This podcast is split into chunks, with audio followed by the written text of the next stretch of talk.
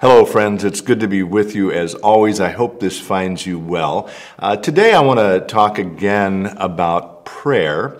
Um, Pastor Cheryl Matheson preached about it this past weekend. Uh, we'll, we'll link to that sermon here. Um, also, Pastor Valerie uh, just came back from an annual prayer retreat. This, this year it was virtual, but it included some worship at St. John's Abbey, where she typically would go. Uh, it included some other worship uh, or, or, opportunity for prayer in the sanctuary. Uh, Pastor Mark Schmidt is going on a, one of the two annual fishing retreats, which always in, includes worship and prayer. Uh, this podcast, actually, as I've looked back over the last few months, uh, about 10% or so of our episodes have actually been on prayer practices. Uh, and so we will link to a playlist of those uh, prayer practices, and no doubt we'll be talking about other ones in the future.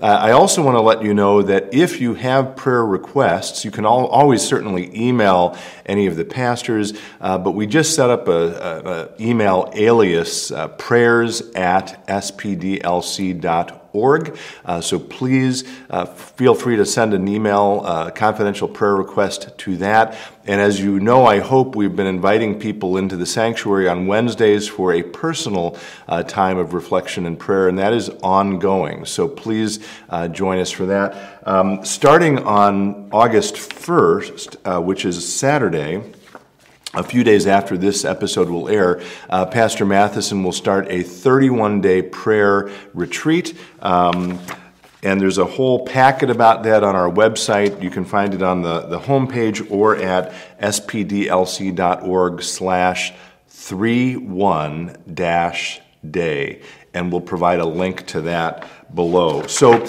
it just feels like there's a lot going around uh, with prayer right now, which is appropriate. We, we all need it. And so, uh, what I wanted to do today is rather than talk about a prayer practice, I just wanted to lift up a few books about prayer uh, that may or may not be interesting to you. I, I sort of scanned the shelves of my office this morning and pulled a few off that I thought might be interesting. I'll start actually with one um, which is connected to the, the retreat that Valerie just did. Um, because again, that retreat is often at St. John's uh, University, St. John's Abbey, which is a Benedictine abbey. It's the largest Benedictine abbey in the United States. And so this one is a, is a little book called Seeking God, uh, The Way of St. Benedict. And um, short chapters uh, that, that talk about the Benedictine spirituality. That's one possibility. Um, a few others here. Um, this one is by a well known Christian author named Philip Yancey. Uh, Yancey was actually uh, our faith and life speaker many years ago when this book came out, and so he spoke about it. Uh, interesting uh, story about this book. He mentioned in that talk, uh, the subtitle, uh, if you can see it, is um, or the title of the book is Prayer Does It Make Any Difference? Question mark.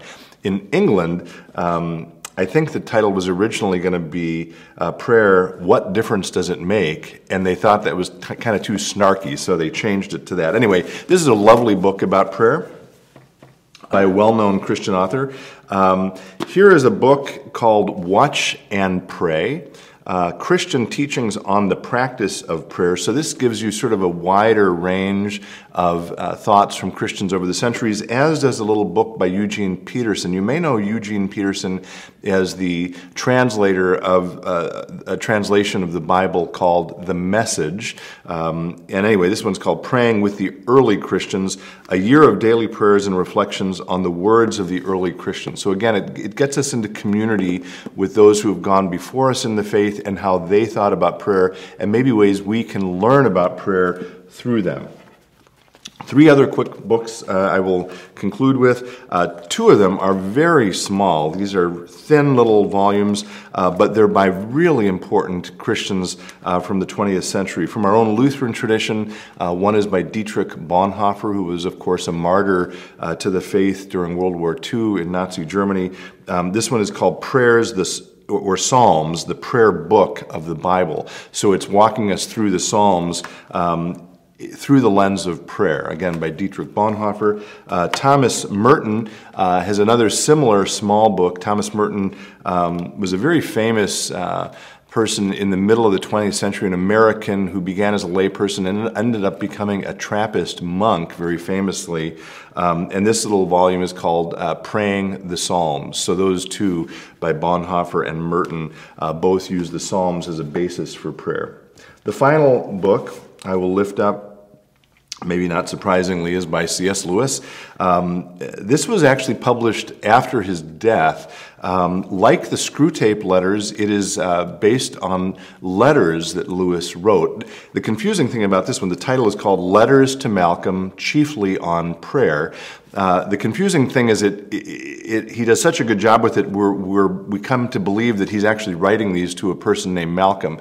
The, Malcolm didn't exist. It was a fictitious person he made up. He, had, he, Lewis, had tried to write a few volumes about prayer and discovered he struggled with it. And he decided in the end that it was easiest to write his thoughts about prayer in the form of a conversation with someone else. And so, uh, pre, one of the nice things about this book is it's not an expert on prayer saying this is what you should do, but rather it's sort of a fellow journeyer, a fellow Christian on the path, uh, raising questions uh, about prayer. What does it mean? How does it work? This one is so important, actually. I'm going to try at least to link um, to a study guide uh, from the C.S. Lewis Study Program, or the C.S. Yeah, I guess it's it's from the C.S. Lewis Institute. Uh, there's a little study guide that's a nice overview of the book. It, it sort of summarizes each of the chapters and gives you some further thoughts. Um, let me close with this. Uh, on her prayer retreat, Pastor Valerie had all kinds of resources uh, for the retreatants in having to do with um, wilderness this year. Uh, one of the prayers they used was a, a, prayer called the breastplate of St. Patrick, or the Lorica, it's sometimes called. The Lorica means a prayer of protection. Um, it's a long prayer. I'm not going to read the whole thing, but I'm going to read the last um, couple of, of stanzas of it as a concluding prayer for us today. Again, this is a prayer to protect us, to surround us uh, with the presence of Christ. So pray with me, if you will. Christ be with me, Christ within me. Christ behind me, Christ before me, Christ beside me, Christ to win me, Christ to comfort and restore me, Christ beneath me, Christ above me, Christ in quiet, Christ in danger, Christ in hearts of all that love me, Christ in mouth of friend and stranger. Friends, I hope you will find these resources helpful. I'm grateful that you spent a little time with me today, and as always, I hope this finds you well. I invite you to stay in touch and God bless you.